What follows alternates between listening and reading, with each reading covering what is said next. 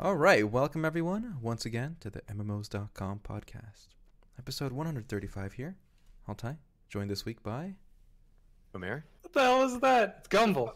and Gumble! There he is. There he is. Look at this. The Radio soft, soft uh, jazz music right here on the MMOs.com podcast. We have the smoothest MMOs.com news coming at you, huh? Oh, Gumby, I like that voice. You should rock that voice for the entire podcast. It's hard. It's hard to fake that. yeah, it's hard. I don't have a radio voice. I'm too pretty. Gumby is our is our guest this week, and we're gonna talk a lot about fun stuff as usual. And we will Uh, catch Altai? up with what he's been up to, which uh, I guess We is should probably do that first. I can summarize it real quick. I've Alright. been uh, hustling. You know, I stand on the corner and I sell pictures of starships to young kids, and I say, "Hey, Whoa. Starships is coming out, and one day you're gonna be really rich." And so that's how I've been surviving. You know, it's been it's hard work. You know, hustling uh, JPEGs, but uh, it, it, it pays enough. learn from the You best. by alter ego Chris Roberts. Yeah. Well, I'm trying to channel, you know, our Lord and Savior Chris Roberts. That's actually a pretty interesting way to describe what he does. He hustles JPEGs. He sells JPEGs to children, promising games. I like Yeah. it. You want to play a great game? a Couple years, kid. it's still happening. Just a couple more years. There's actually let me- still no release date for that game at all. Like it's amazing that there's no release date. Like, come on, put something out there as like a goal at least. You know, nothing. Uh, I also, Gumba, you told me a story a few, like a few weeks back about uh, your Vert coins, your crypto story of how you thought you had a free 3K waiting for you. I thought I had a couple grand. Yeah. All right, you want to go? Not, into not, de- nothing. It's a Uh, fun a story. couple of years ago, I used to mine cryptocurrency, and um, I basically built my own computer case out of wood, so I could get three graphics cards on one motherboard. So I had, and the case was so shoddily built that the graphics cards were actually the pivot that held the whole frame together. So I, it was actually leaning. I wish I still had a picture, uh, but anyway, I learned the bare bones amount of Linux, and I mined Vertcoin and a couple other like shit coins like Potcoin and some other BS ones. And uh, you know, I put my USB away. I gave up after a while after my parents, at the time I was living with them, said, Holy shit, our electric bill is through the roof. What the fuck are you doing? So I stopped. and so I went back home. I flew home for Christmas and I thought, Oh my God, all the whole market's up. I'm going to make some money. And then it, I went, I looked at the frame with the motherboard still there. I sold the graphics cards off. And then I realized, Oh my God, the USB I was running Linux on to mine these coins. I reformatted that USB years ago Oh, so I could store movies for Roku or something on it. So I did not have a couple grand. Uh, and you know, it's okay. I, learned, I had a lot of fun. I will say this: uh, mining when I did was a lot of fun because it was a lot. It was a lot scummier than it is now. So Mm-hmm. today, I mean, I won't go into too much detail. But basically, a couple of years ago, people who had Twitter followers would just go, "Hey, hey, this coin, buy this one," and they would just pump and dump a new coin every day. So everyone would rush to buy these coins and try and make a quick buck, but it was always a scam. Uh, so I was part of that, and it was fun. I had fun doing it. I mean, whatever. That's good. That's I'm the whole point. If you have fun, it doesn't Mhm. matter. and, and that's why I still recommend mining for people who want to get into crypto. It's Sure. one thing to just dump 5k and buy some like buy like a half of a Bitcoin, right? And just say, "Oh, I'm going to get rich." But you're not connected to it. You're not enjoying the experience. Right. If you just spend that 5k on an Ethereum mining rig, you, you know what? You're going to be involved. You're going to learn like you said Linux. I bet that was the first time you actually booted up Linux. I, I was gonna say you you learn the barest bare bones of Linux to do that stuff to mine, but oh my god, you feel like a genius. Mhm. okay, you feel like the smart. You're like you're walking with your chest puffed out. You start putting tape on your glasses. You feel like the smartest guy in town. When you 'cause have a command learn- prompt window open on your screen and Yeah, you yeah. shit into it, you feel like I'm a fucking lead hacker, boy. Hacker man. but It- yeah, it's something like the command was something like CMDR mine space Mhm. mine. You're like, yeah, lead hacker. but I, Good times. yeah, and I really think you, not just learning Linux, but the whole experience, the whole environment, the Yeah. community. You know, you really feel invested. It, you get something out of it. I think that will Mm-hmm. go on more than whatever gains or losses you have after. Uh, I I agree. It's interesting times. And uh, actually, with that, guys, look at that segue I, I introduced. We're gonna go right to the weekly raid. You used me. Yeah, I you used- used Got used. segue. Got got. Your story was just fodder, okay? All right. Oh my god. And uh, so this week, I ask, uh, will crypto coins find their way into MMOs? And uh, we know by reading these white papers for a lot of these shit coins, they all they each promise some new bullshit. You know, I, I was actually reading about one yesterday called Poet Coin, uh, somehow this is going to be used by creative people to like digitally sign their articles they write. Whatever. I don't. I think it's bullshit. But that got me thinking. Maybe there's an actual use for these, if not in the real world, uh, at least in gaming.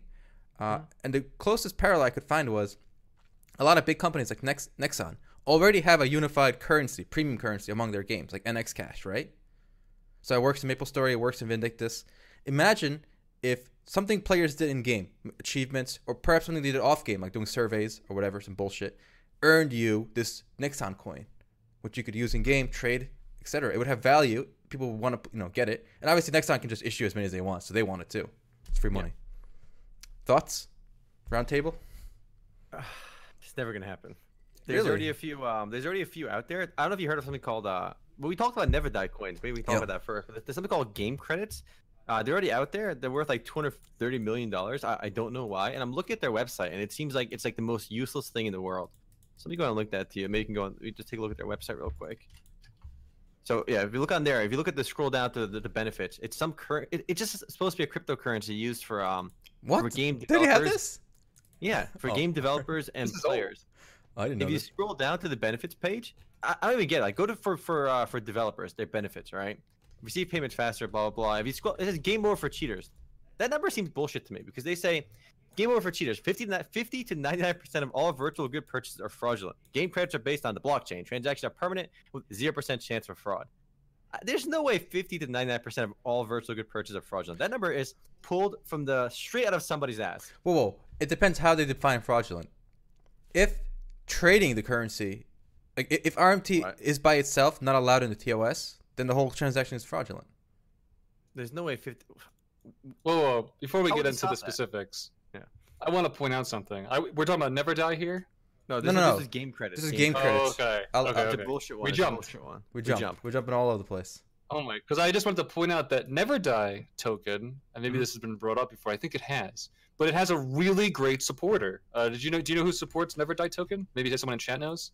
Uh, Oh, my favorite person, in the world. it's uh, it's Shroud of the Avatar, which definitely shows me that Shroud of the Avatar is just really pushing the boundaries of what gaming can do by adopting this bullshit coin called Never Die that I've never heard of. That means Shroud of the Avatar- Avatar is never gonna die, right?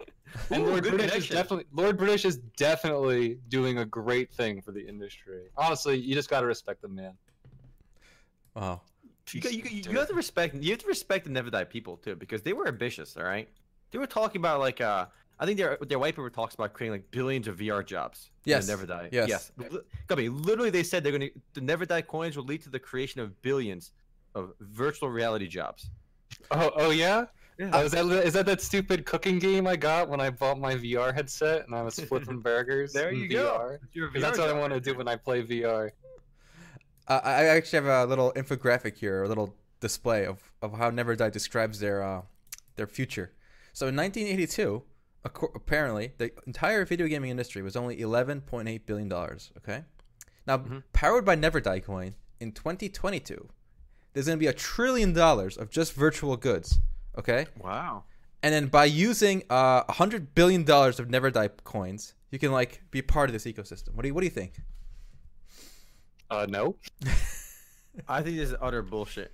Actually, if you go to the Never Die website, it's actually pretty hilarious. If you start clicking around, you'll see like your wallet on there, and you can see like all these avatars. Do you see that? It just looks like this weird, janky sci-fi game. All right, let me go to Never Die.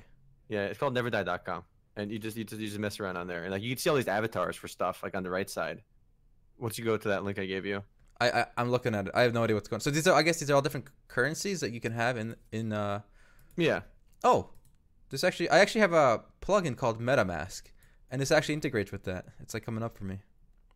if you go if you click on your avatar, you can like there's like multiple races you can play. I I, I- I don't know what they're trying to do here. It it just looks really weird, and like none of these features on the left side are actually uh, active anyway. But what's remarkable is these Never Die coins are actually worth some money. There's uh, obviously they've went down since they became publicly traded, but the entire all the Never Die coins are worth about five million bucks. Not a bad chunk of change. He made five million dollars, guys, doing nothing. That's the current market cap. If they ICO, I think they made a lot more. I don't know how ICOs work. Uh, so I'm sure everyone out there has friends, family, annoying siblings who are just going on and on about cryptocurrency right now. So I don't Yes. I don't want to harp on too much about it. Suffice to say, everyone has their own you favorite. Someone in chat is talking about Ray blocks, Ray blocks. I don't know what those do, but I'm sure they're gonna change the world in some way. Mhm. Uh, In a way, I just can't wait for all this shit to like die down and crash because there's so many smug assholes out there right now. Talk about how rich they're getting, and it's it's getting pretty annoying. oh, why? Everyone thinks they're a fucking genius. Because you're not getting in on it. No, no, everyone thinks they're a genius right now with uh with with what crypto coins are doing, but nobody even understands this shit. Nobody talking about this stuff. Like maybe one percent of people understand how the blockchain actually works, how this technology actually works. Everyone's in it to get rich quick. All right, yep. it's it's ri- ridiculous. All right, so I, I I take it from you, Amar, that in your view, cryptocurrencies will not be some kind of universal currency in gaming. Okay. and definitely not in gaming. There's no benefit. I don't understand. Like, if you look, I'm looking at this game credits page. It's so stupid. They're saying like uh, all, all these virtual transactions are, are fraudulent, and that's why the developers want to use them. Like, I, I get that. Like, the, the benefit for a developer to use any virtual currency would be like there's no chargebacks, right? Because there's no there's no refunds. But the reason like refunds exist and chargebacks exist is to protect consumers. That's a huge benefit to consumers. If your credit card gets stolen and somebody buys like a shit ton of Mesos and a next a NX cash with it, like you can just get a chargeback because it's not you know you didn't make that purchase. So there is a benefit for people to you know to use credit cards.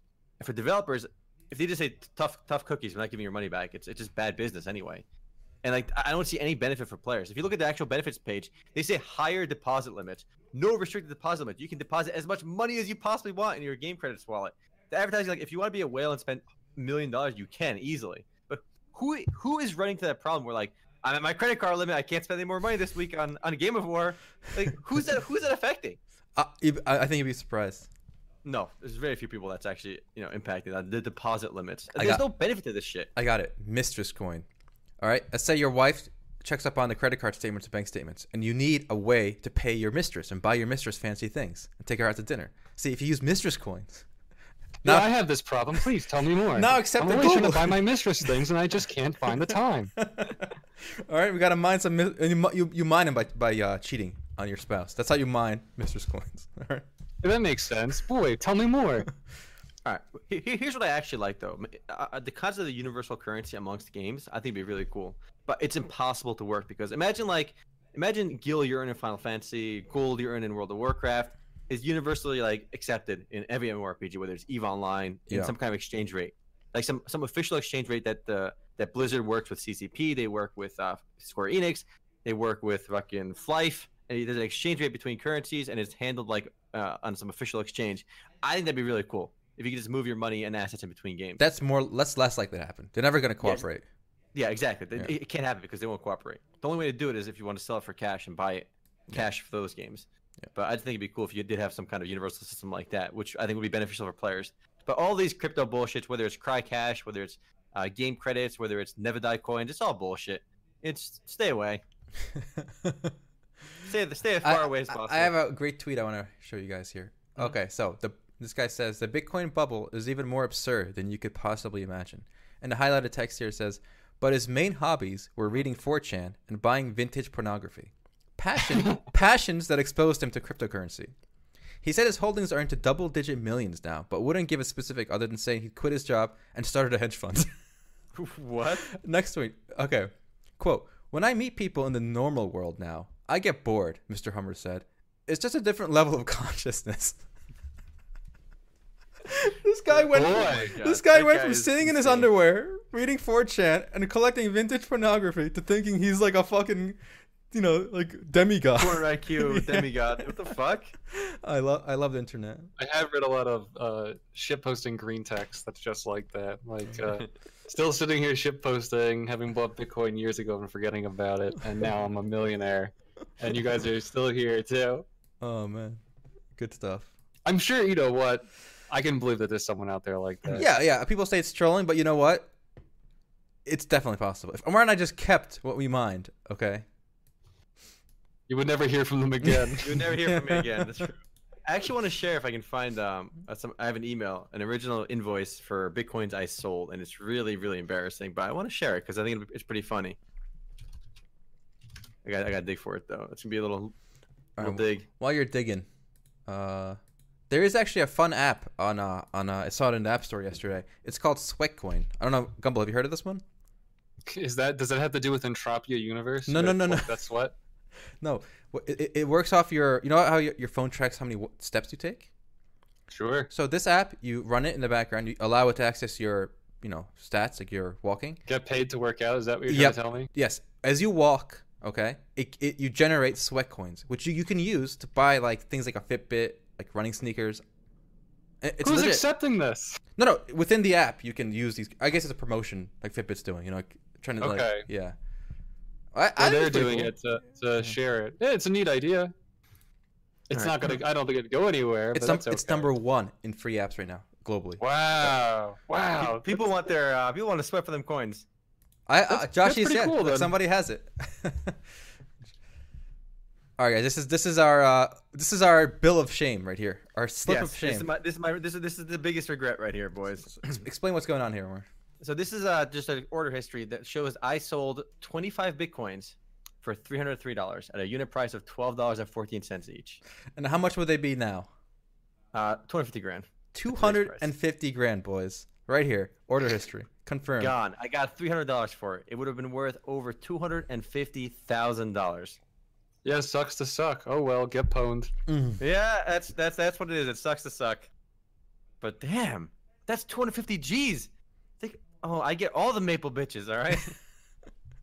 I'd be sitting on the most swag fucking maple chair. All right. Well, that's that's Yeah, my our that, this is our story of Bit- Bitcoin, guys. So Yeah, I want to. You know what? Listen, all this Bitcoin and Maple bitches talk. I want to know what's bitches. what's going on, guys, in the MMO. oh, I'm Universe. All Let's go back to MMORPGs, all right? Crypt, get the cryptocurrency bullshit out All right, of there. we're all done with crypto. We're done with crypto. Let's All move right, I on. want I want I'm out of the. This this is like this is like uh, you gotta um, like I'm I'm back in class. I don't know what's going on. I ain't reading the syllabus. What's happening? All right, I want to tell you what's happening with this game real quick. So I linked it to Alta. You can show it on stream. We, we shut down. We, we'll go with Devilian shutting down first. All right. I, I doubt any of us were really excited about Devilian, but I actually really like their shutdown notice because I know you know you've seen plenty of games shut down, Gumble, in your in your good old days with most. I sure did. And all those shutdown announcements read like we regretfully inform you that you know uh, with much sadness that this game is shutting down. Right? They all start that way, right? Every one of those shutdown announcements. But these guys are fucking geniuses at Devilian. All right. They didn't. They didn't. They weren't sad. They didn't apologize that the game is shutting down. They basically said, "You, you players, you won the game." So their announcement reads an important message for all the Devilians. You have harnessed your inner strength to vanquish the demons throughout Nala, saving it from utter destruction.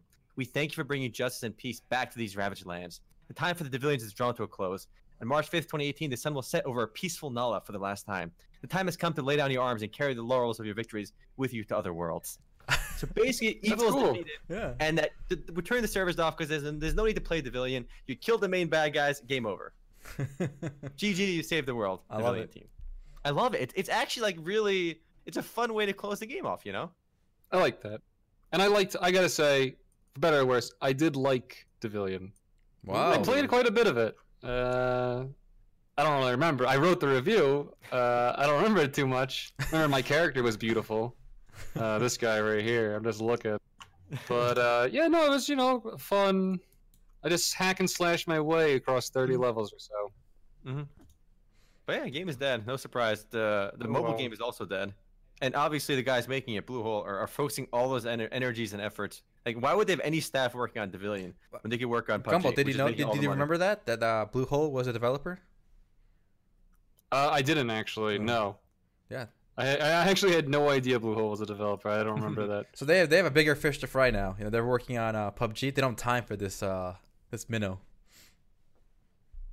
Which actually, No, think- they need to print that that sweet money, and they need to. That means they're they're very busy not stopping hackers from ruining PUBG. they're very busy just counting their cash.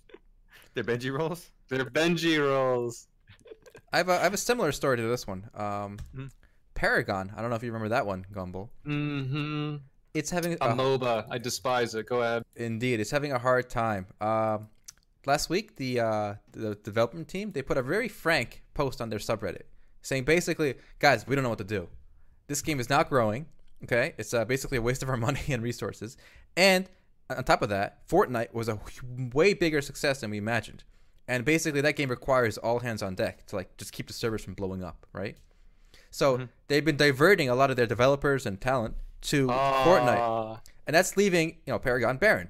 And uh, they actually reached out to the community. They said, you know, what what should we do? Uh, we're not shutting the game down yet, but updates are going to be a lot slower. Uh, and you know, they're basically saying, you know, what's what, we don't, we're out of, we're out we're out of plans here. We're out of options. What do we do? At least they were honest. Yeah, Forward. That's yeah. very nice of them, actually. I, I like that as well. They they reached out to the Reddit community, their player base, saying basically like, "We're out of ideas. What do you got?"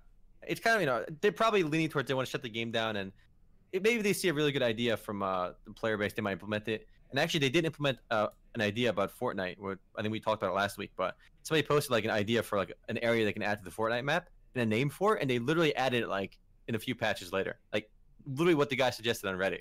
So they are open to taking feedback from their players. So it's cool that they're actually reaching out and do, doing that. Most games just you know kind of just shut down on their own without even giving a shit what their players think. or they sit around in denial and then Mhm. blame the rest of the industry or some conspiracy for why their game didn't do well. Lawbreakers. Lawbreakers. Yeah, law, lawbreakers blame PUBG. It's so stupid. so yeah, it's so okay. Here's a question for you guys on the panel. Do you think uh, Unreal Epic should shut down or at least suspend development on Paragon to focus on Fortnite? I say yes. they have to. There's like there's no like I, I get the game as fans, but like Fortnite has two million concurrent players in North America and Europe. Like this is the game. Like they're going to put all their money there because that's making that's making all the money. It's got all the players, and Paragon just is not able to maintain players. They, they said they can't retain people. People keep quitting. They they've changed the game so many times already, but it does, doesn't work. When something doesn't work, you know, you got to shut it down. That's it. You gotta you gotta take it out back and shoot it, Well, as they say. okay. Couple. Oh, there's- is, do they still say that? They still. I better be careful. I remember my dad said that to me once, but luckily I got away. I mean, I don't know if the right answer is uh, shutting down on that, but I do want to point out that I very, very vividly remember something that you said, Altai, almost two years ago. It's fun having me back. I remember you said that Paragon was nothing more than a demo for Unreal Engine for Epic, and um, I still wonder if that was uh, true or not. But I want to point out that if that was true, they sure as shit don't care about demoing Unreal anymore because they got Fortnite now. Mhm. and the money's coming in and it's hot. I don't know. I don't I actually i think it would be cool i think when a game suffers i think the cool thing to do is to turn it over to the community. So uh, my only example is natural selection 2 um, play what's the studio behind it? Uh, they Unknown wanted to go Worlds. into subnautica and a couple other games. Yeah unknown worlds i think is right and so what they did was they stopped developing the game and they bas- they gave it to the community. And then a community team took over and started uh, developing the game. And, and you know it's still going you know it still has support for a small dedicated community. So i think it's unfortunate to take a game completely offline. If you have a Mhm. community that loves it and sticks with it uh, why not turn to them? I think that's uh, the, a really cool thing to do. And i wouldn't mind seeing that happen more often Actually, that's, that's a good idea, Gombo. And uh, Unreal is Epic is in a great position to do that because their other game, Unreal Tournament, on the same launcher, is basically some kind of open source slash community driven game, Mm. and it's not doing that well either. And I'm gonna I'm gonna I'm gonna tell you guys why it's not doing well and why Paragon is not doing well. I said it's an engine demo because it has no character, and it has the same problem as Unreal Engine, Unreal Tournament on the Epic launcher. When we played that game, it felt just generic, right? Yeah, super Now, wh- now, why did Fortnite succeed? Because of those cartoony graphics. It has style. It has it has, Sure. it has attitude. When I look at, I'm looking at this Paragon video, okay, and it it's just the most bleh thing I could think of. very beige. Yeah, very ba- exactly, just beige. It's like it's like those old towers, you know, those PCs, beige towers. Mhm. You know, you, need- you well need it's like it's like the uh it's like the epiphany of gaming up through the late 2000s these meaty serious edgy characters the call of duty the halo it's like halo man i don't know does Yeah. that make sense diversify Yeah. all these characters there was like a, a period of time where all these big studio games and they always have the same box art with the guy and his back's turned he's looking over his shoulder like this it's the Crysis box art exemplifies mm-hmm. it it's like big meaty people slapping their meat against each other that, that's what I think of. And you know, what? some people it appeals to them, and I get it. But maybe that a general audience is just tired of it, so it doesn't look like his character. Yeah, yeah. I don't know. I don't know. It just, but I, I'm very happy that they're doing well with Fortnite, and I think I personally think Fortnite's an amazing game. I know a few guys in chat were uh, disagreeing, but it runs buttery smooth. Um, the pace of development is much faster than PUBG's right now. They they're adding new items, new like map edits very quickly. Mhm. Uh, uh, Gum, I don't know if you were here for last week, but basically Epic said Fortnite is the biggest game in the Western world right now. So I've heard. Yeah. So you that's- came into our Discord gloating about that as we were playing PUBG. You said, "Hey guys, guess what? I know you're playing PUBG, but it's not even the biggest game in the world. You The- losers." Sounds, He said that like what I too, would say. and then and then Aaron sneered. and He's like, "You guys are fucking losers." Play Fortnite, you losers. Okay. Sound, sounds exactly what it. they would do. Yeah. All right. Well, there, there it is. Uh, all right, Omar, you can take the next story. All right, this is this this is a fun one. Uh, actually, this is actually pre- pretty good. No, this is um another Trion Worlds related one. Uh, Rift is launching a new uh, subscription Oh. based option, so this is actually kind of cool. So this game is actually pretty hilarious because they're launching a subscription server, and it's hilarious because they've literally gone full circle. For those that don't remember, this game launched a subscription, it went free to play, then they made expansions buy to play, and now they're going back to subscription. They're, they they fucking they're throwing their darts everywhere. Okay, they've literally tried literally everything. Which is, I don't know, it's pretty funny. Wait, wait, wait. So is this a separate server? Yes. It's a separate is it- And it's They've- not gonna have the cash app. They no, they of course. Are you kidding? Of course they have a cash shop. Gumby, come on. Oh, I'm sorry. There's, there's no loot boxes though. There's no loot boxes, but they will have cash shops and they will sell cosmetics. So the only thing you're you're avoiding is is all the pay to win stuff, all the stuff you you know like in-game content. Besides, it's just cosmetics is what they're So gonna what sell. you're saying is time is a flat circle, and we're coming full circle. Wow. Yes. Somebody, is somebody exactly- watched that movie. What was that movie? Which movie? With the circle aliens, the squid aliens, the calamaris. You know what's sad is I, de- I defended that movie. I couldn't remember the name, so Oh, wow. look That at how last great I've movie heard. was. It was Well, Arrival. It was Arrival. Arrival. I still liked it. I really enjoyed. it. I do think it was a great movie, but we don't need to go there again. We could we could just rehash the old podcast, whichever number it was. You know, what I think these guys. Um, I mean, it's. I think I think they'll actually do pretty well because it's a progression server, not so much because of you know the fact that it's not going to the the loot boxes. And we talked a couple weeks ago that they were selling hundred dollar loot boxes at one point. So Rift got a lot of flack for selling hundred dollar loot boxes for their game, for these rare that's amounts. a bit that's a bit absurd. But Yeah. I but these I agree it's absurd, right? But like, if the, the those hundred dollar loot boxes, they only they gave away mounts, right? These special mounts in the game. If you're a free to play user, like there are things to be offended about, right? Obviously, the game sells some some content, they sell some gear and stuff, and other you know some pay to win stuff. But if they're gonna sell hundred dollar loot boxes for for mounts, like, are you really? Is that gonna affect you? Like, um, if you played Rift and they they release a hundred dollar loot box for a cosmetic mount, like, who? Yes, the care? answer is yes. I'm deeply offended. Okay, Okay. that piece of shit should not be able to spend hundred dollars and get a mount. I sit there and play 14 hours every day. I shit in a bag. All right, I'm hardcore. I want the mount. Okay, I want it. Then start donating some sperm and blood and go pay for it hundred bucks. Donate anyone sperm and blood. He says. I've, I've actually Look turned at around on this. I've turned around on this. I used to not mind the cosmetics. Now I do, and here's why. If it actually stopped at cosmetics, I wouldn't mind. But I really feel like the developers are intentionally boiling the frog. See, they want to get you primed. They want the expectation to be there that a hundred dollar item in the store is fine.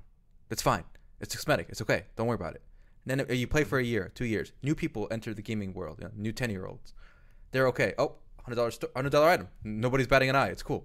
Then they add they put, you know content in there or like the best gear, best in stock gear, and now everyone's used to it already. So now it's fine. No no problem. So you're saying they're playing the long con? Yes. Wait, wait, wait. So what you're really saying, what you're really saying, is that lizard people run the MMO industry. Where's Alex Jones? Get him in here. It is. It does feel. Yeah. It is, and it, that's why I said it's a full circle. It's like okay, we're gonna we're gonna see how how long and how for how and how far can we screw you. Oh, you don't want to get screwed anymore? Oh, we're sorry. Here, start paying for the game again. We'll stop screwing you. That's It- a, it is. It is. It does feel silly, and uh, and pretty funny. And uh, you want to talk about what's killing games? Well, it sure ain't definitions. It's more like uh, shitty um, strategic choices and business models, and backpedaling, and uh, I don't know. I got nothing else. Reptiles done. Reptiles are killing the MMO industry. You heard it here first, boys.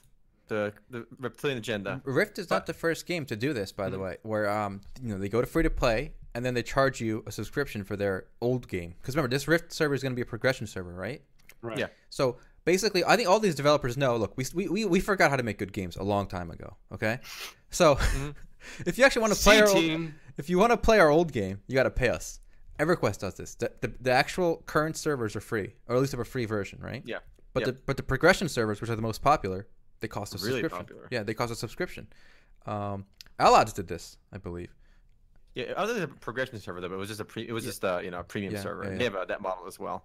Uh, so I, I, Ragnarok Online has one too. that's true. So I think I think all these developers are like, wait a minute, the people who actually knew how to make good games, they left these companies long ago, And these guys are just they fucked it up so bad that nobody wants to play for free. Even uh, I said they got to start charging for the old game again. I just want to point out the the shift that's happened here. Uh, back in the day, you would pay a subscription to support the development team and content, right? now you pay the development team to not screw you over with hundred dollar loot boxes. You don't pay them to develop the game because they're not doing that anymore. It's like a blackmail system now. if you don't pay them, they're gonna fuck you up the ass. Which is kind of sad because I feel like that kind of does defeat um like player morale to a degree. And yeah, I think you're right to a degree too that, that a lot of this is priming players. You know, like for for stuff later on. Because I think for cosmetics, I think a lot of people don't mind, Mhm. but when people get used to that price point, they can start selling other stuff in there, and it does become that whether they intend to do that or not right now. Indeed. Bastards. There was actually an article on on, on Gamma, Gamma Gamasutra covered it. Some like industry veterans came together and made a made a, a guide on like how to like do loot boxes, how to like be legit with your players and some shit, and how to monetize your game honestly, like an ethical way to monetize your game. And basically, it says all the obvious stuff. You know, don't lie to your players. You know, be your player should never regret what they buy. All that all that jazz. I actually have a good story uh, for this. Hmm. Um, so this week, Camelot Unchained uh, raised some money. They raised 7.5 million. Mhm. and you know beyond just the fact that they raised money, uh, the interesting thing to me was uh, Q and A he did on Twitch live. Uh, mister Jacobs, he's the guy who made DAoC, by the way, Dark Age of Mhm. Camelot. So in his Q and A, they asked him. Uh, somebody asked him why he raised more money. Why didn't they do more crowdfunding? And he said, "Look, we had the option to either do more crowdfunding, sell more like founders packs, but he said I don't want to sell like castles and like flying mounts or whatever. Like, Mhm. 'cause I'm not interested in that. I want to make the game, charge a subscription, and that's it. Which I respect that. That's interesting. Yeah, gets my respect. He was Same. also a graceful man. He did not insult other developers. He just said, you know, we have different ways of doing business. But I, I'm going to do what he didn't want to do. Or I'm going to insult the other developers. I was just thinking the same thing. Oh, we- we'll insult them for you. Don't worry. Now, he, he, somebody in chat on Twitch at the time mentioned Crowfall. Okay, so I'm going to bring up Crowfall. Oh no, what's happened with Crowfall? Well, they're just they're just they threw morals out the window, and they're just basically they're charging like five thousand dollars for castles, thousand dollars founders packs, all that kind of stuff. Oh, they've been doing that. Yeah, but here's the beautiful thing, which I never noticed before. I don't know if this was here. Perhaps it wasn't even there. Uh, oh no, did they get rid of this since like the yesterday? Oh man, they Yeah. might have actually got rid of their uh, store. Crowfall store. Just explain it then. What, uh, Okay, what you saw. so if you guys remember the old on on podcast, we've showed it many times too. They sell like castles for five thousand, uh, Yeah. all this stuff, and next to the buy now option, there was a red button that said layaway. They took layaway options for their founders packs and like pre-sale like items. Ew. I thought that was insane. it's like, why would you lay away? It's like, it's not like these these are like limited quantity. You know, these are these are literally digital goods. Can I point out something weird about their website? I'll put it. I'll send it to mm-hmm. you. This is the type of image you expect to find on a website that sells leather phone cases, not not a game, where it shows you the acceptable payment methods. Oh, exactly. That's weird. I found it by the way, Alpha. I linked it to you. oh, where was it? I- I just like yeah, you can lay away your your seven thousand dollar castle. You want that 2017 Imperial Palace? I want a 2018. Oh, so they do Imperial still have Palace, that. I just couldn't find it. Yeah. Oh, yeah, Yeah. alright, yeah. So you can lay you can you can get a layaway option for that Imperial Palace for only one thousand dollars down. What a deal, Who, boys! who is doing this? Like who who who um contacted their support team and said, "Listen, I really want the seven thousand dollar castle, but I work at McDonald's, so I, I need I need I need payment plans here. I need, I need to pay for this castle for the next five years." all right? How long until Crowfall offers the knife uh, selling uh, budget, in which they sell you knives that you then go and sell door to door in order to buy yourself a castle? I like it. I think it's amazing that they, they can sell this. It's insane. Look, I, I, I can respect that, that pay to play model. I think there's a lot of nostalgia and a lot of uh, re- reverence now for especially with how games are monetizing. The old model was very straightforward. You know, you pay your monthly subscription, you play the game, and things have definitely gotten more more nebulous since then. And some games obviously do free to play a lot better than others, but I don't think it's fair to just kind of write off all of free to play as like some some cash grab. I mean, like I think uh, even a buy to play games have cash shops. Even World of Warcraft has a cash shop. But there's always there's this kind of like expectation that it's Blizzard. They're not gonna they're not gonna screw you over, right? Blizzard's not gonna sell pay to win shit in their cash shop, but they never have. So you know, it depends on what company you're working with. I think if it's a Chinese company, you gotta kind of expect it's gonna be pay to win, pretty much regardless of what they say. I mean, it's it's gonna happen, especially in an MMORPG. But Blizzard Oh, has yeah, yet to screw people. Okay, that's all fair, right? Yeah. But I want to point out that uh, someone said, uh, "What would you do to fix things?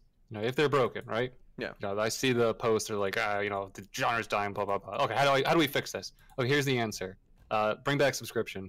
I- Oh, I, wow. I'm gonna go ahead and say, bring back the subscription, and you'll fix. Maybe you don't actually fix everything, but you'll fix a perception. And uh, perception is often much more important than reality. So, uh, I say, bring on, bring the subs back, get rid of the loot boxes, and uh, get rid of this uh, BS knife selling tactic to make money to make your game. And I think you actually have a model for the genre.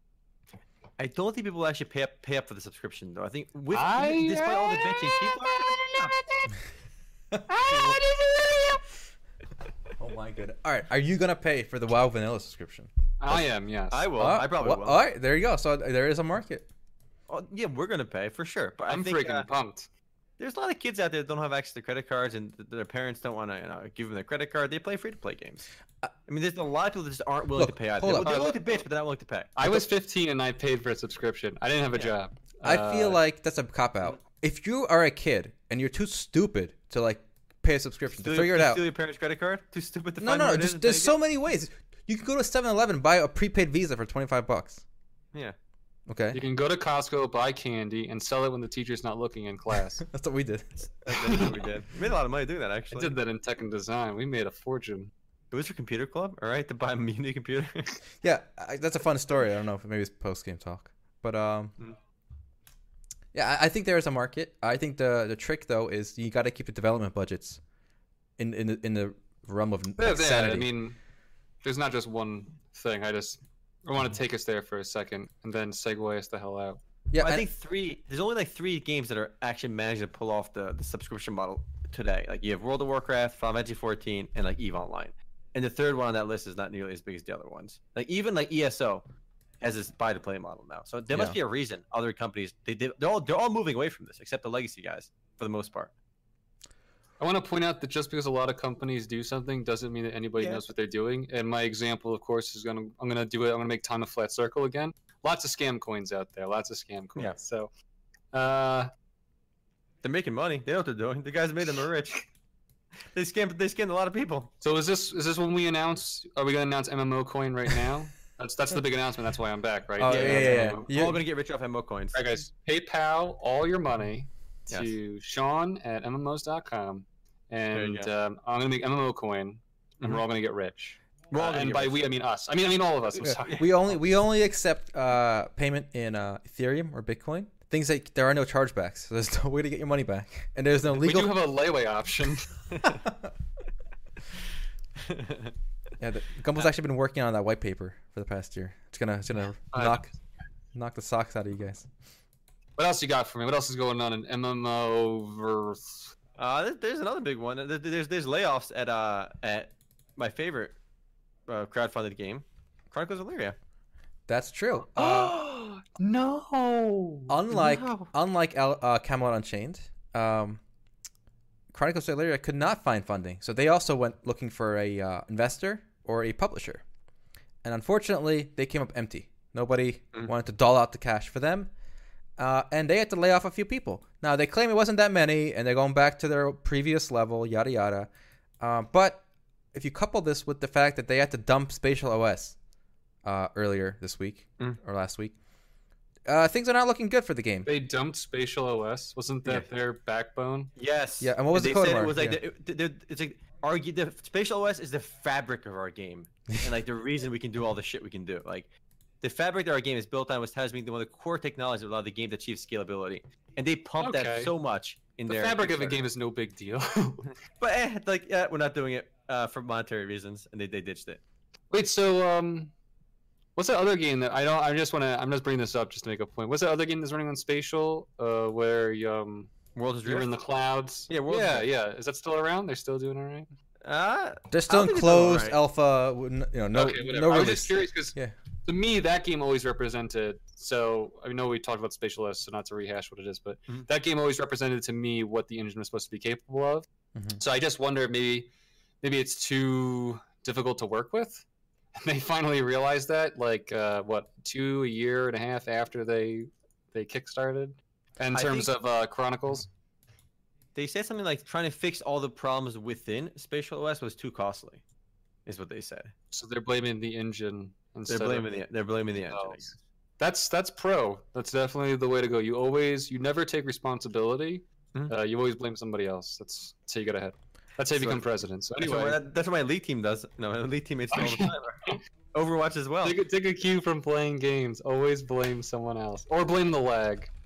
There's something about this story which I, I don't like a lot, and I do want to kind of mention it. Yes. And the, the, Jeremy Walsh, founder of Soulbound Studios, basically said uh, that we basically he was he was he basically said that uh, publishers were trying to change his vision for the game. That's why he couldn't get a deal. All right. He said um, publishers were disinclined to take risks on an innovative game such as Chronicles of Valeria without changing the intended vision, with things like microtransactions, loot boxes, or other features that prioritize revenue over player experiences. So he basically is saying that I could have gotten a deal had I sold out. But because I love you guys and because I love my vision, I didn't sell out to the evil publishers because they wanted to change my game. But the reality is, I don't think that's true. I think he's, he's saying a lot to save face. Obviously, this is speculation. I don't know for sure. But it just sounds like he didn't get a deal because he was very ambitious game with no experience making video games. I, I don't know how anyone's giving Chronicles of money.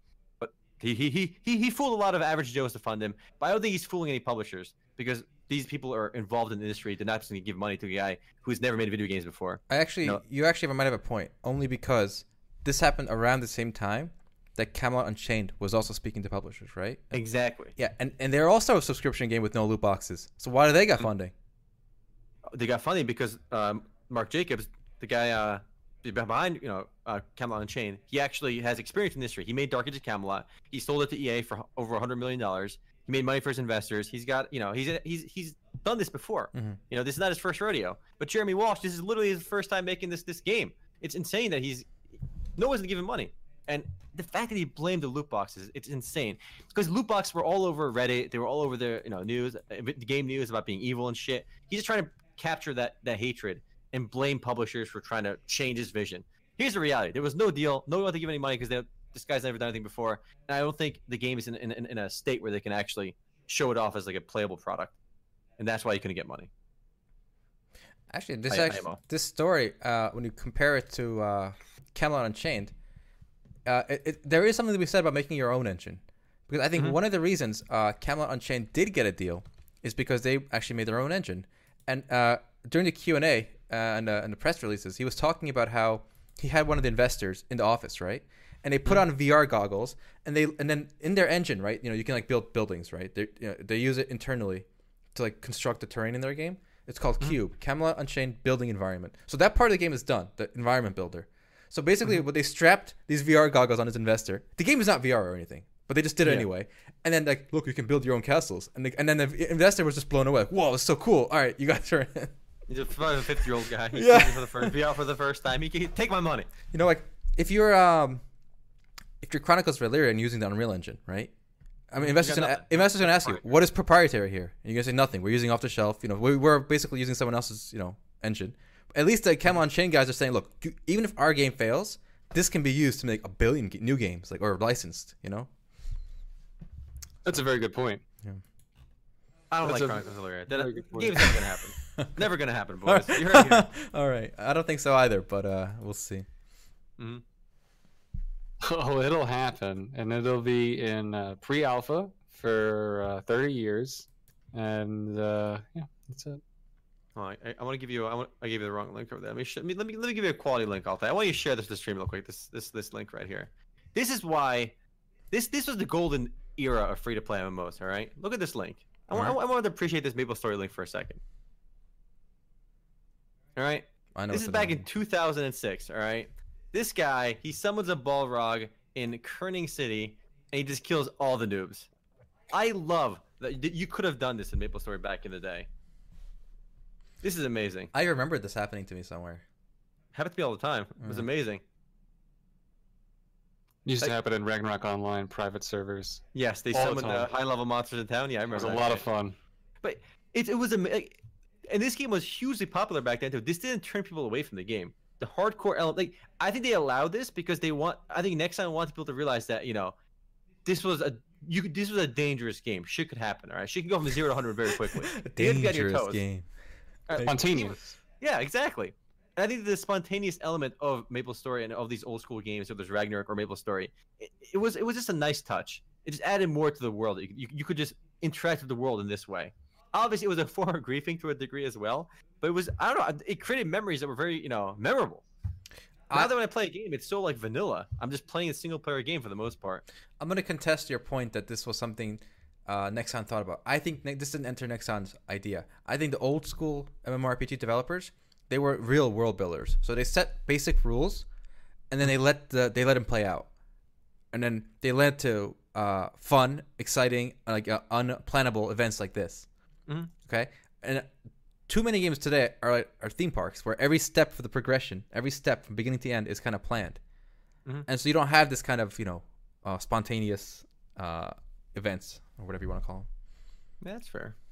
When you plan it out a bit too much, it becomes uh, Yeah. it gets boring. It's Yeah. got to be spontaneous. It's got to be uh, just just set the rules and let everything else kind of happen as it may.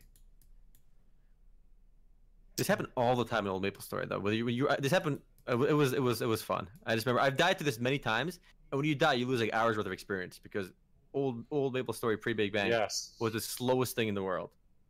That's why I hacked. Same till I got banned. I got 10 year ban in Maple Story for, or OG Maple Story for hacking, and that 10 year ban actually expired, so I can go back to my OG account. Is that something? A 10 year ban, and when that happened, like that's basically banned forever, right? 10 years, but nope, it's I- passed. it's passed. That's amazing. It is, and I logged back to that character, and I was like, I was it was like a level 50 uh, mage or something, and I was like, damn, this is my guy, it's my character. I'm out of Pretty jail. funny. You know, the whole world changed. You know, it's like that scene in the Shawshank Redemption. You know, when you leave jail, you leave prison, the whole world is different. Yeah. And everyone's Hard to readjust. I couldn't readjust, so I offed myself. Oh wow! I, I, I didn't play that character anymore. I don't think that's what Andy did. No, that's what the guy did. The other character did though in Shawshank the Redemption. yeah, he did. He did. Sad. Oh, you just brought me down, dog. I'm sorry. I'm sorry. All right, Great movie though. Great movie. Good movie. Yeah, go see it. all right. I, I, I got a story about Albion Online. All right, take it away. I hope it's uplifting. Uh, actually, it's not. Sadly, it is uh not doing so hot. You guys suck. So they had they had around the layoffs as well, and these we have specific numbers for, unlike the Elyria one. So they had a team of fifty, uh, and they went down to thirty-one, from fifty to thirty-one. Uh, they claim it's because uh, they they ramped up during launch to you know to handle the launch hype or influx, and now as the game has you know leveled off, shall we say, they are um, reducing back to pre-release levels. So here's a chart here. I, I graphed. Um, I actually I stole from Reddit, uh, showing the active player count, active character count. So week two after release, it peaked about 148,000, and then it dropped rather sharply, all the way down to below 25,000, 19 weeks after uh, release. And that was around when uh, the company said, you know what, you can't track our players anymore. That's I never. wonder why. That's never a good sign. Uh, so what do you guys think of this one? I, I know Gumble. We played this like two years ago in like one of its alphas. Yeah. Yeah. They even gave me the Uber gold tier bullshit. Founders um, pack. You got the best Pack, one. Yeah. And uh, it didn't sway my opinion. I, I had hope for Albion Online. I really did. Um, it seemed like there was something there that if it was polished out when we had played it in early access, that it could have been a really fun world building Eve fantasy RPG kind of driven game. And I guess that's not how it worked out. I don't know. It didn't catch my interest, and I went back to it. I think I was busy with other games. What is funny though, and what I find kind of sad is, unlike the brute honesty of Paragon, we kind of get uh, what's the word? Kind of walking around the edge of the around the periphery of the truth here by saying that you know we had a successful launch and this is normal and stuff. Yeah, of course, but you didn't hire those people and tell them, "Oh, we're going to fire you when when uh, the game Yeah. levels off." You know, Yeah, that's kind of that's yeah. kind of it's kind of unfortunate for the people that that came on to the project. Mhm. Probably a real blow. Yeah. I- Um, so I feel for that. It's a total a total cop out, I think. Because look, it is common in retail games, like big console. You know, you you hire lots of people, and then once the game is released, that's it. It's over. So you you can let some people go. Yeah. But with an MMORPG, it, it's supposed to only grow from launch. You're gonna need you should need more staff if the game is growing. Uh, you know, more customer support, more developers, you know, new content, everything. And they even said, "Oh, we're growing. We're, we're growing right now." So they're lying about something. You know, if you're growing, you need more staff. 31 people can't run a growing MMORPG. Uh, uh, Amar, Amar, you told me something about the the cost of running World of Yes. Warcraft. Just the customer support costs were huge, right? Yes. Yeah. So I don't know if you have the exact numbers, uh, but basically, there's no way they're either lying. They're lying about the fact that the game is growing. They have to be. Like, there's no way uh, it would make sense to let, no, lay those people off otherwise. Actually, yeah, I, I got the number from Kotaku over here. How much has WoW cost to run since 2004? And that's up until um for five years since 2004. So from 2004 to like 2009, 2008 ish, they spent about 200 million dollars on upkeeping the game, which by the way is, is multiples of the current development was the was the multiples of the development costs for the game, and their biggest expense was customer support. I think we talked about uh, Nexon, the CEO, talking about development costs for their games, and they talk about development cost pre-launch and post-launch. And most of the develop most of the cost for a game comes after launch not before launch. In fact he i think it was either 10% or 20% was was bef- was during launch and then 80% of the expenses for running the, is at running the game after launch. So it's exactly what you said you know these mmos mmos and online games the expenses for running these games is, is basically servicing the games adding new content uh, customer support all that shit has to keep happening if they're, if they're scaling back now it's it's a pretty disingenuous reason for, they're scaling back because the game is losing players that's why Yeah, yeah. not exactly. because they're adjusting to post launch. No, yeah, just But- losing players. Oh. Yeah. Also, can you scroll down just to the video? Just to Oh, the. sure. Okay, here's the issue. Uh, never trust a man with a nascent mustache ever. A nascent mustache. What a- never, ever. It's this is the lesson you got to learn. Look at that. He's gonna go home that night. He's gonna shave it right off. That's as much as he lets it get to. Don't trust him. Yeah, but to be fair, they are still developing the game. Um, Mm-hmm. So, and it is buy to play. You don't need a subscription. There is a premium Okay. subscription if you want it, which uh, I don't want to get into, but it's basically a mandatory premium subscription. You gain Yes, you gain is. skills at triple the rate or something. It's like absurd. Uh, But yeah, let's not hash that one up. You want to fire up that grill, cook up some steaks, yeah, it's it, go around and around. it's actually the least generous buy to play model I've seen, to be honest. Yes, It- it's I'm mandatory. going to 100% agree mandatory. preliminarily. well, there it is, though. I hope uh, if you guys are still playing it, you're enjoying it. It is very different. Uh, it's Mhm. all PvP. It's just a huge gang fest, and I've I've for years I've been waiting for a medieval Eve Online, because Eve is way too abstract for me. I know Gumball, you played it a lot more than I did. I did, I just, it's just too abstract for me. and I still like it. why? Why? Because I don't know. I never got into the corporation stuff. I was always a solo player, which is a which is odd. Hmm. Uh, what do I like about Eve? I I just I have a love of Excel that I can only express in space. All right, fair enough. You want you got, Eve is your Excel skin, all right? yes, I like zooming all the way out and never seeing myself in the game. I have, and I have, I have another funny fact about Albion here. So, back when the last time we could get their player numbers, right? Um, so it's supposed to be a PvP game, right? It's basically all P- there's almost there's almost no PvE content in this game. Yes, minimal. And despite that, okay, these are the number of players that actually gained any fame killing doing PvP. Okay, so when the player base was down to twenty four thousand, only six thousand of those did any PvP whatsoever. Mhm. S- th- So this shows me that even a P- in a PvP only game, only twenty five percent of players are actually interested in doing any PvP.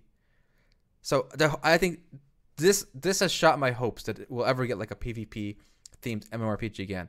So for that reason, Crowfall and Camelot Unchained are both in dire straits IMO because they're both PvP only kind of games. Or you could argue they did the PvP poorly, or it was very limited what you can do with the PvP.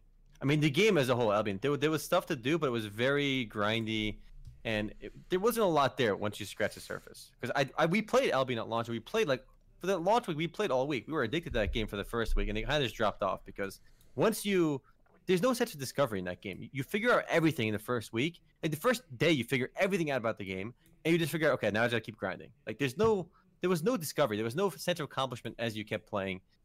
I don't know. It was just, I think it was the game more so than the PvP model, but we have seen PvP heavy games do poorly, including all the re, re, you know relaunches for Darkfall. There's like two long relaunch for that game. It's a PP heavy game, but it's it's not going to do well. All right. Jeez, guys, bolster my spirits, please. One more time, I'm going to bolster your spirits, Gumby. I, I want to talk about monetization with a new game coming out. All right, Magic the Gathering Arena just explain their card unlocking card system. So, um, if you guys ever heard of Magic Gathering, it's a card game, and it's they have a digital version coming out called Magic Gathering Arena. It's a free to play Hearthstone competitor, How uh. Shadowverse competitor. hold up, hold up. How many times have they made this game Many. into a dig- digital game? I feel like they Many. they tried this every yes, year. Dozens of times. Yeah. They've done Magic the Gathering Online was the first one. It's still going. They've done Magic Duels, and they've done probably at least two other ones in between there somewhere. There's like a console one too. I remember years ago. I saw a commercial for it. It was a console one.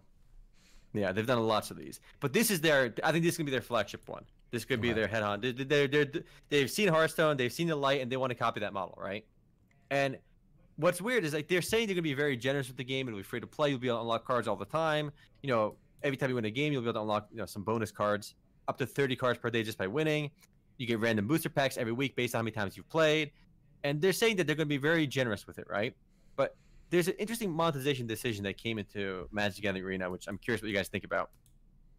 Uh, there is no dusting system or crafting system. I don't know if you, uh, Gummy, if you played Hearthstone, No, but you know, nope, still never. Really glad Right. about that. it's a card game where you know you get your packs and you can actually disenchant the cards you don't want, and you use that as currency to make the cards you do want, right? Shadowverse does it as well. It's a pretty standard system in card games. Formula, yeah. Yeah, you basically just tear up your cards and then make new cards with them.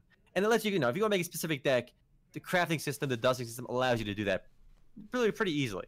You know, because you're missing that one card, you can just make it. You can craft it yourself by getting rid of the shitty cards you're never going to use. So Magic the Gathering Arena does not do that.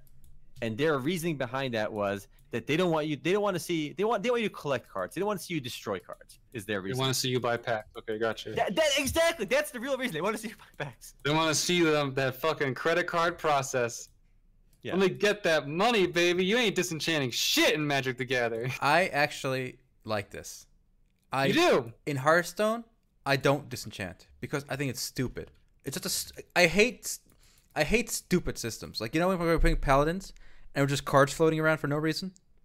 Yeah. See, I don't mind card games when you play cards, but Yeah. adding a system or feature or whatever you want to call it to a game where it doesn't it doesn't cohere. Like there's no attempt made at coherence. Is just stupid in my opinion. And in Hearthstone, turning the cards into like dust and then crafting new cards with dust, it it was just a stupid concept. If, if instead there was an NPC you could just trade with, you, know, you trade him like if you have a duplicate, you trade him, Oh my and then you and then you get the card you want back, right? And there's some kind of value there. That I would actually be okay with that. You're serious. I'm definitely are you, serious. Are you real? Why? Yes. Who cares? The, the extra level of abstraction. They're you can't- digital cards. It doesn't. It doesn't. The game is digital. Well, I mean, the NPC. I'm sorry, they're not dust. Hold- They're- It's binary code abstractly represented as dust. No, but I, I, I it, it's like an MMORPG. I want to be able to walk. I want to be able to eat. If there's an apple, I, I want to be able to eat the apple. You know, like double cook the apple. Oh, oh, and by eat the apple, you mean you want to go in, you want to press I to open your inventory, Yeah. which is definitely immersive. No. Then you want to right click the apple, and you want to click eat, and then you want to hear a chomp chomp chomp chomp chomp Yeah, sound yes, as your, yes. as your as your health goes up. Yes. Your character makes no motion at all, just stands there look, silently, just like Yes, we all eat yes, apples. Obviously, we can't. Nothing's perfect yet. We're not. All right, but if there's a simple in-game mechanism for doing something like this, why couldn't they have an NPC like you know Hearthstone, the, the, the cinematic it launches with, where you're in the tavern. Imagine Mm-hmm. in that tavern there were NPCs sitting around, and you can you can play them right. You can verse them in a match, or there's some you can trade with. And then that, that trading system with NPCs was ba- it, it effectively did the exact same thing as the current Dust crafting system. I would think it. I would. I would like a lot better. I think you are the only one on this earth that, that Really? sees that as an issue. Yes, because I think like, that's fine as long as it takes the same number of clicks. Yeah, yeah, sure. Yeah, like- Sorry, I didn't mean to interrupt you. Go ahead. I Is it- was jumping the gun. so. When you buy card packs in Hearthstone or Shadowverse, you just kind of buy them in the store, right? There's no like NPC standing there selling them to you. Like, so That you want to see like if that you ba- want to see like a merchant behind Yes. a table, and If- you want to see your you want to see an avatar reach into your pocket, pull out some gold coins, drop in his hand, and he like he goes to Sure, the back and he why pulls not? a card. There's already an animation, like they rumble and stuff. Instead, Yeah. in that background, when you're opening a pack in Hearthstone, right? The current pack, if in the background there was like a, a goblin, like trading, like, like selling you packs or something, like uh, just just a still image even, okay, it, it would it would do a lot for me. No, Okay. This might be the most fruitful discussion I've ever taken part in. I have to say. I don't think it adds nothing. You you, you you want this extra layer of like It's not. It's, The it's the same. abstraction is no, it's the same. It's the same effort. enjoyment. It's the same effort, but it's more cohesive. I think it's. You- I think it's important. I, in think game I think they thought about that, and it just came out like really jumbled and poorly done. Because I don't think I, I can't imagine that making it easier. Because their current system I think works really well with dusting and Hearthstone. And, and Shadowverse, like yes, the card just kind of like turns into dust, and you just from your from your library of cards, you can see all the options for what you want to craft. Anytime you, you, you want to interact with this goblin to trade him cards, you, you make it more complicated than it has to be. I think their system is actually marvelously designed because it's just so simple. Again, it's for your card collection area where you already have, where you see all your existing cards, you can see the gaps in the cards you don't have. On the same menu, you can see how many of that card you have. You can craft new ones, and your system would just make that harder and, and just less intuitive. It would make you happy, but ninety percent of players unhappy. IMO. I think. Cobra. Uh, yeah, I, I, again, it's a small thing. So how is Magic the Gathering doing? Is there trading or no?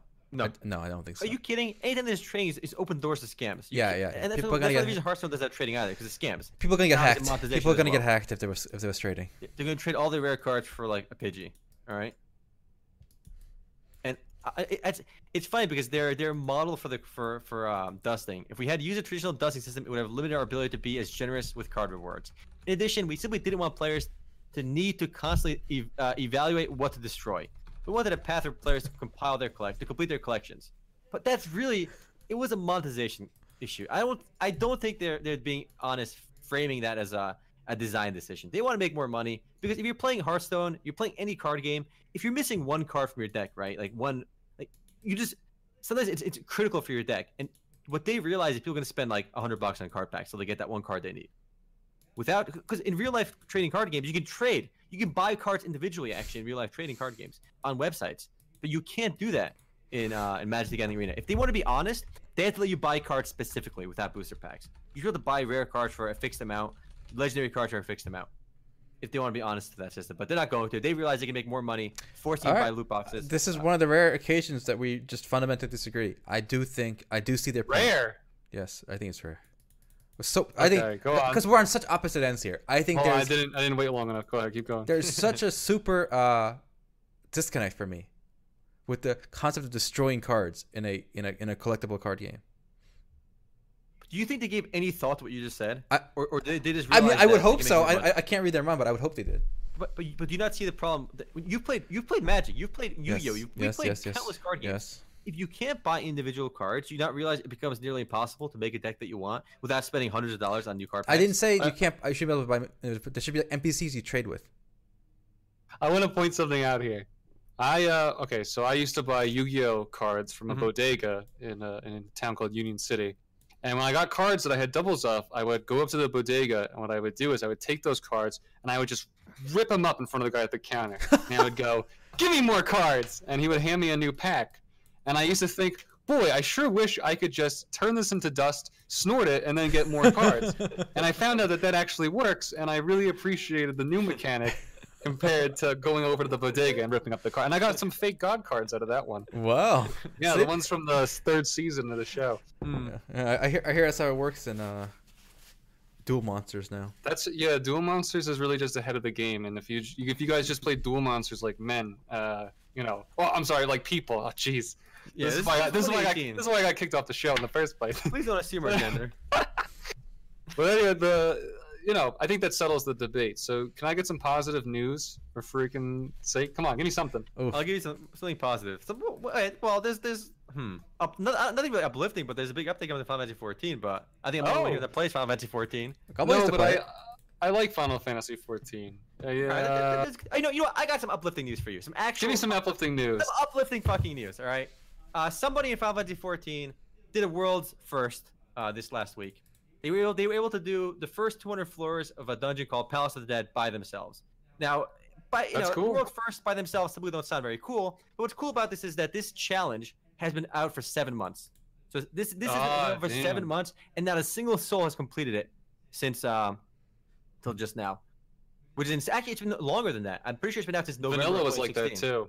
Uh, Over Vanilla. Final Fantasy had the same thing with turn Mhm. five um, in the last dungeon, and it took. I remember. I remember when Worlds first happened for that, and it was pretty cool. But because you know so many people had tried and they would always fail, and Yep. when there's always a challenge out of reach, and we've talked about this. Yeah. You know, I'm sure you guys have talked about it even when I wasn't here. When there's a challenge that out of reach for all the players, it's something that anybody, everyone looks at and they go, "I can do that. I can be the one that gets that Mhm. first, You know, and that's that's awesome. It's really cool. Actually, one of my buddies, um, Witchy, who, who has actually been trying to run that dungeon solo for a long time. In fact, they've dedicated easily 250, 300 hours running that dungeon solo over and over again. Yeah, Just, I just believe that it. dungeon. They've, they're I think they're number five in the world. In, in, in ranking. Wow. They got to floor 188, Congratulations. but 188. Uh, nobody remembers number five. No one remembers number five. Yeah, no one. Oh, there's only one player that's ever got to 200 by themselves. It's this one player uh, named Usami. Let me give. I, I, I, I gotta say the name. Are, Let's th- give him a are they. Asian? Usagi Mimi on the Japanese server. Of You course, of course. All right, a, ja- a Japanese player got it, but it's you know being number five is still pretty impressive, and it's it's, it's kind of cool that this challenge has been out for over a year, but it's only been feasible since the expan- since the expansion launched because a class called Red Mage was the only class capable of really doing this. Hmm. Every other class is near impossible to do. It, was, it is practically impossible to do it on, but I don't know. Maybe someone will find a glitch for it. That's kind of cool. That's uplifting news. And beyond that, there's uh, some 4.2. The big update for the game is launching on January 30th. I linked. Uh, I think. I think I, was, I was. I linked the video for it, showing off their their latest trailer. It continues the game story, adds new dungeons, actually adds some Final Fantasy 6 bosses to the game. Ooh. Have you played Final Fantasy 6? Of Kefka's course. coming in. Kefka's in the game now. What? Kef, he's gonna be a boss, and there's Doom Train. I hope he's. I hope he looks Train. like his model from Final Fantasy VI, but he's just you Mhm. know ten times bigger than everyone else. Yeah, actually, I'm pretty sure he should be in that trailer somewhere. You, you should be able to see it somewhere. I'm there. pretty But- sure Doom Train is the best name for a boss ever. Yeah. Is it just a giant train? Ah, I actually never played Final Fantasy 6. I played it, but I never got far. Mm-hmm. Man, this is this is a big update. I, I'm actually I have not been playing a lot of Final Fantasy 14 lately because I, I've cleared uh Omega 1, 2, 3, and 4 countless times, and this is gonna introduce the new tier raid content. That should keep me busy for a while, learning all that new stuff. I don't know. I I, I really enjoy wiping and learning through raids, and it's I think it's a really fun Okay, experience. So we need I'm we need do that. Here for this. Okay, he's arguing. Uh-oh. Omar and I argued for days about this. Okay, Um, so Gumball, I, settle it. Okay, Oh, one of those rare times when you disagree. Go ahead, please. okay. Omar kept saying raid, raid, raid, raid, raid, raid in Final Fantasy 14. So one time he's like, "Oh, watch me do this raid." So I actually watched what he was doing. He literally queued up for this giant floating circle with one fight, one boss, and eight people. Right? That is not, in my opinion, that is not a raid. It's a boss fight. It's uh, it's an inst- it's like some kind of queue. I would not call that a raid. A raid It's for me, like we're arguing over definitions like, again. you have to wind through a dungeon. You know, fight the the lackeys before you get to the big boy. I uh. Oh jeez. You played Final Fantasy 14. I'm not arguing for a specific rated there, number. didn't you? I'm not I arguing. rate. I did rate in Final Fantasy 14. There you I go. He do just said he think rated. when when somebody, but I was going through dungeons with a group of seven other people. I do want to say that the word raid, when I normally use it, I do think of a big party traversing a dungeon, taking on multiple bosses, and that a single instance boss fight isn't something I would call a raid, though I don't think it's wrong to call it one. I think if we want to pick, you know, it's just arguing semantics, but if we mm-hmm. wanted to pick a definition that suits you both, I would say a raid is any time a party normal bigger than the standard party goes after a task. So like doing an Ifrit fight, you know, the last Yeah. Ifrit fight with his eight people, that's a raid because Oh it's a bigger God. party. All right. So There you go. but when I use the word myself, I I normally think of a World of Warcraft 40 man dungeon. I'm all tabbing out to play Counter Strike and unfollow while someone loots the core hounds, and it's total chaos and it's a big mess, and you know it's it's like this epic Yeah. grand four hour excursion. Mhm. But I understand if you want to say Yeah, killing again, a it's all boss is a semantics, so you can't be wrong here. But my point is, in Final Fantasy itself, they do have raids, don't they? Like, They have bigger parties, like twenty. Um, or is something about twenty players. Yes. Okay, No, yeah, there, yes. so there are twenty, and then from what I understood, there are like trash mobs before the boss in some modes. Yes. So- So those are those are those are their own thing. Yeah, but are, so those are raids, aren't they? What what do they call those then? Like, what do you call those? So what do you call those? You personally? Uh, Rads. You, Rads. you, you, you, you can call those raids as well. Sure, they're, they're Okay. not you know separate, but it's like one's a raid, one's not. They're, they're both raids. Okay, so if I'm if I'm killing like a a a, lev- a level one hog with my friend, we partied, okay, and we're fighting the level Yeah. one hog in the starting zone. Is that a raid now? Uh, if it's presented as a boss fight and you can Okay, it's, it's, it's a purple. It's, it's it's a special. sure, it's a bo- yeah, sure, it's a raid. okay, I mean, it, it, it- No, but, but i- i- is doing Dire Maul? Why is Dire Maul not a raid? Again, any, any like level level ten dungeon or something? Are those all raids? well. I think Sure. what Gumbo would say with the the larger than size party, larger than average size party. I think that I think that is you know that is, that is that makes sense. I think a lot of games, anytime you have a large uh, oversized party, it can be considered a raid. Well, I'm seeing Doom Train. It's literally just a train. it looks fun. yeah. Mhm. All right, I just wanted to uh, see where Gumball stood on that. Glad we got that out of the way. But basically, I'm going to be going back to my my grind of wiping and learning and wiping and learning one new mechanic and stressing out and then doing this for a, a couple weeks and then and then I'll be done for the next patch. The usual. Uber's is totally a raid. Can you do Ubers with eight people? Yes, you could do. You can, Oop, a fun thing about Vanilla WoW was a lot of the dungeons you could raid them. Nothing was stopping you from going in with like ten people, but you only really needed five. Like I remember so many times we were doing um, Ubers, or um, the that one Scholomance or whatever. W- We would wipe with ten people, and then with other groups I could just do it with five. Because with 10 people, someone's always fucking up. Yeah, exactly. It was just fun, but it was fun that the fact it left it open for you to either do it with 10, 50 Ubers. That's you know you didn't need fifteen people for Ubers. You could do that with like one group. They changed it. oh, did uh, they? Okay. Yeah, Uber's went from 15 to 10. You know, I think early, very early on. I'm actually looking at the Wikipedia page for raid uh, for gaming. It just have a mission in a video game in which the number of people attempt to defeat another number of people at a player versus player, a series of computer-controlled enemies in a player versus environment battlefield, or a very powerful boss. Or term raid itself stands from the military definition of a sudden attack and or seizure Yeah. as an objective. Oh my god! See, this is getting too technical. I'm, I was trying to have a nice, you know, back and forth about it. Here's here's the more fun part. If you scroll down, there's a, there's a health risks for raiding Health risk. on Wikipedia. The fact that raids often require consecutive hours of constant gameplay leads to some believe that it is physically unhealthy activity. 2003 study by the National Institute of Health found that playing MMORPGs for more than 20 hours per week correlates to obesity and nutritional imbalance, as well as increased propensity of bone loss and muscular atrophy. oh boy. Wow, dude, these MM it's wow. MMORPGs definitely are detrimental to your health. I have sciatica in my leg, so What does that I'm mean? sitting. It's it's like my muscle tenses up, and it's like a Charlie horse that you just have all the time. I don't I'm know. feeling it right now. I don't know what any of those words mean. You don't know what a Charlie horse is? No. You have a horse, you name it Charlie. Someone in chat help me out. Does anyone know what a Charlie horse is? The fuck? Charlie horse? What are you like? don't know what Yeah, Are you from like the muscle eight? Are up. you from like the 1820s? Like, Come on! boy, boy, sure got a Charlie horse in my veins. what are you saying? It's it's on uh on uh, what the hell WebMD. It's a real thing. a real Charlie? thing. I've never heard that word. The, What? the combination of words. A cramp. I know what a cramp is. It's a cramp Then why'd you say say Then why'd you say because it's more than a cramp. Charlie horse? Oh my god. I like, wonder, I wonder where they got uh, that name from. Sons of bitches. oh my god. It's a, it's a colloquial term in Canada, and the United States, for painful involuntary spasms or cramps. Colloquial. We don't. I don't know your slang for medical terms, That- all right, Gumby? I'm That sorry. is some like Midwest farmer, like 1800 shit right there. Eat shit, both of you. I'm out of here. uh, I've heard it, but I've never known what it actually was. I would Really? just nod. You heard it. Yeah, I've heard it before. I've heard it before. Thank goodness. I've I was never, never- Sure, I was never sure what it was. I've never. I never heard actually it. bothered to inquire either. Tell us how you got your injury. Sitting. Playing video games. Literally sitting. So how do I, bought tell? The fat. All right, listen. You know how gamers they get. All right, I'm changing the conversation. All it. right, all right. All right, gamers get chairs, right? Gamers, there's those gaming chairs. Every single gamer with a low cut shirt on Twitch has the same chair that Mhm. some sponsor gets for them. So, think me thinking that I'm going to save myself uh, in my back because tall people have back problems. I buy the the most comfortable chair for overweight people that that's on Amazon. Okay? Mhm. Yeah, you think you buy a nice big comfy chair for a big like fat ass, it's going to it's to have a lot of cushion. This chair, I've been sitting on this for a year and a half. I'm already down to the frame underneath. This Oh, chair is painful. I have no idea how someone twice my weight can sit in this chair. I don't understand. Did those gamer chairs? Do they they are they made of like uh, astronaut material or something? Have something? you tried a And gamer chair, Gumby? I've never sat in a gamer chair. Looks like you're not an official gamer. I need that stupid the thing with the back and it has the three holes. It looks like a race car chair.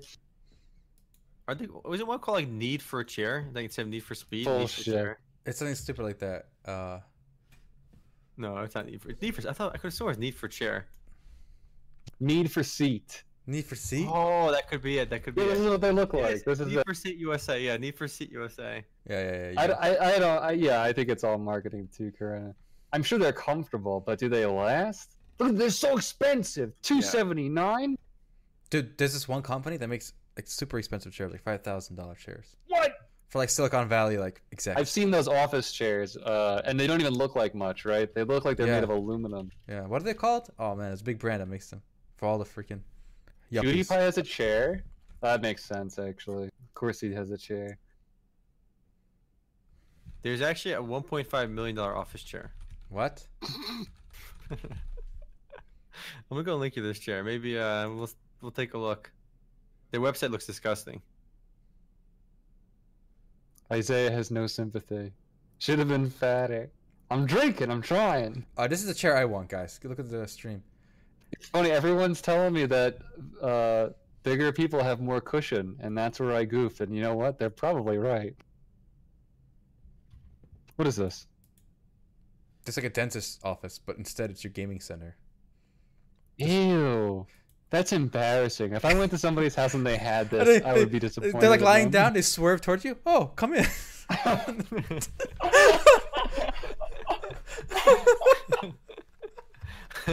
what the fuck is that chair? I envisioned that so easily. I know. Oh no. Oh my god. I'm with Gummy though. I got like this really big fat person chair. They're called big and tall chairs, and it just like, kind of envelops me, and I fucking love it. I, this is the best chair I've had in my life. You guys are chair princesses. I got like the hundred dollar first one I saw at IKEA, and uh, that's it. Still going. No, I would I wouldn't trade my chair for anything. This is a quality quality chair. I- think, I think Link me your chair. I, I gotta find it for you. If I All like, find me your chair. I'm I'm due for a new chair. I recommend this chair. I think you'll like it a lot. But you should, if I look at them, you make sure to sit on it first if possible at a nearby office. Yeah, yeah, yeah. I will. Because this, this was I paid like 250 bucks for this chair. But yeah, this one, amazing. this this fat guy chair was about the same, maybe a Yeah. little less. I think I got it on sale. I can see myself with this chair for another like five five years easy though. Damn, This is the a good chair. These It's are the conversations that count. Because I'm telling you, when people play MMOs, you You got need to the you're chair. sitting, You're or you need a, or you have a standing desk. As I, someone mentioned. actually, I have a treadmill desk, guys. I uh, I jog while I'm raiding. Yeah, you're an asshole then. You know, when I'm playing WoW, I have to actually jog as my character jogs. Oh, from that's why quest you to quest. You gotta be immersed in your game, right? yeah.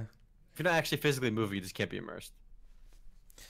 But I think you know, gamers spend a lot of money on their peripherals. Like they buy the latest uh, hundred dollar mechanical keyboards. You know, I got the fifty dollar Razer. Uh, you got the mouse. You got the expensive like gamer monitor.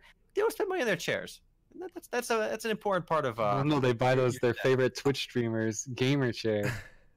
I actually have not sat on a chair that I actually think is worth anything more than the twenty dollar folding ch- Costco chairs. Omar's chair Mm. doesn't do it.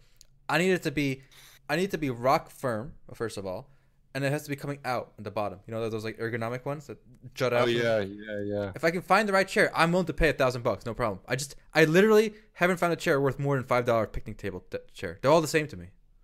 I got it. You know, like some people they do a custom suits. You should do custom chairs. Like we Maybe. literally I don't know. measure your your your your width. I don't know your what I need. weight, and we we designed a chair to like envelop you. The chair that grows with you. Yes. Ooh, organic. Okay. like Omar, you try my new, organic chair. You try my new mattress, right, Omar? Oh, is- I, I like everything super firm. Like this, this mattress is Yeah. like a rock, and I love it. Uh, if I could find a chair like that that kind of juts out properly and is just rock hard, Just sleep on the floor. I used to. Yeah. Wow, good for Uh, you. I cannot envision anyone using that, that chair in the background of, of the video right now, like as No. and being productive. It's impossible. Oh, come in. it's impossible. You just can't do it. Penny for a chair. Thank you for that one bit. Oh, speaking of chairs, I have a question about the industry. Uh, and it's a question I wanted to ask uh, Mhm. for this podcast, and that is where is Bless online? Oh, or you actually covered. It's actually it's actually happening. They released uh, their their developer roadmap on Steam. I'm But so this- proud of them. This is actually the most misleading uh, post on Steam because they called it the 2018 development roadmap, right? And, and it was no there was no roadmap. like you would think a development roadmap would like talk about some release schedules. No, Right. It's, it's literally nothing. They just basically said we want to make the game better. It, it's going to happen eventually. Oh. but they stuck Ah, by the 2018 uh, yes, release schedule, 2018 sometime. Okay. And basically, it was more of like uh, a developer talk where they just like they talk about what they want to work on, and they basically just talked very uh, ambiguous things like they want to make it more optimized, they want to make a vertical progression, horizontal progression, uh, vertical growth and exploration for players. Oh yeah, I understand some of these terms. Yeah, but, but they're, they're just saying things like it's I don't know. Talk is like the people at Chronicles Elyria say things all the time too. You know, Ashes of Creation they say things, but doesn't mean you're gonna implement it. Like that's the hard part. Like they're basically saying we're gonna make an amazing game. Like Whoa. everybody says that. Whoa, whoa, whoa, whoa! It's on Steam. It's gonna Yeah, be on Bless is Steam. coming to Steam. Yeah, Okay, well that made one smart move. yeah, that's true. That is a smart move. Okay, cool. I, I, I've, you know, I don't know. I don't think they had to change much. I, I really enjoyed it. Uh, when we had played it. Mhm. If I could only have understood more, you know. Yeah. And the lag was horrible. That kind of killed it. But And the I, lack of observation, yeah. okay, fingers crossed that they, when they go to redevelop this, they are smart about it. That NeoWiz is smart about it. Uh, They wasted a lot of money on this. They're, I think they're up to seventy million dollars plus on this game so far. And it's- Oh. it's been a disaster for them, a financial disaster so far. I'm hoping they recoup some of that with the English launch.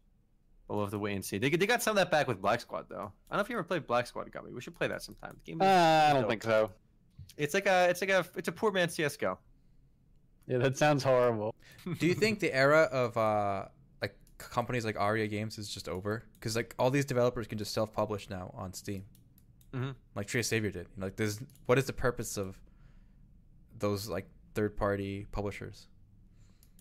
Um, They they they fund invest the development of the games a lot of the times. yes, but I'm talking about specifically ones like Aeria, which are bringing over games for big companies. So It's not like it's a studio. They localize guys. them. They localize them too. Like you know, with our area games, they work with X Legend. That, that, that That's true. That's true. Taiwanese company. They Yeah. just they have a team. That, the Twin Saga had some of the best writing I've seen in an MMORPG, and it, just because how silly it was, you know, it was a lot of fun.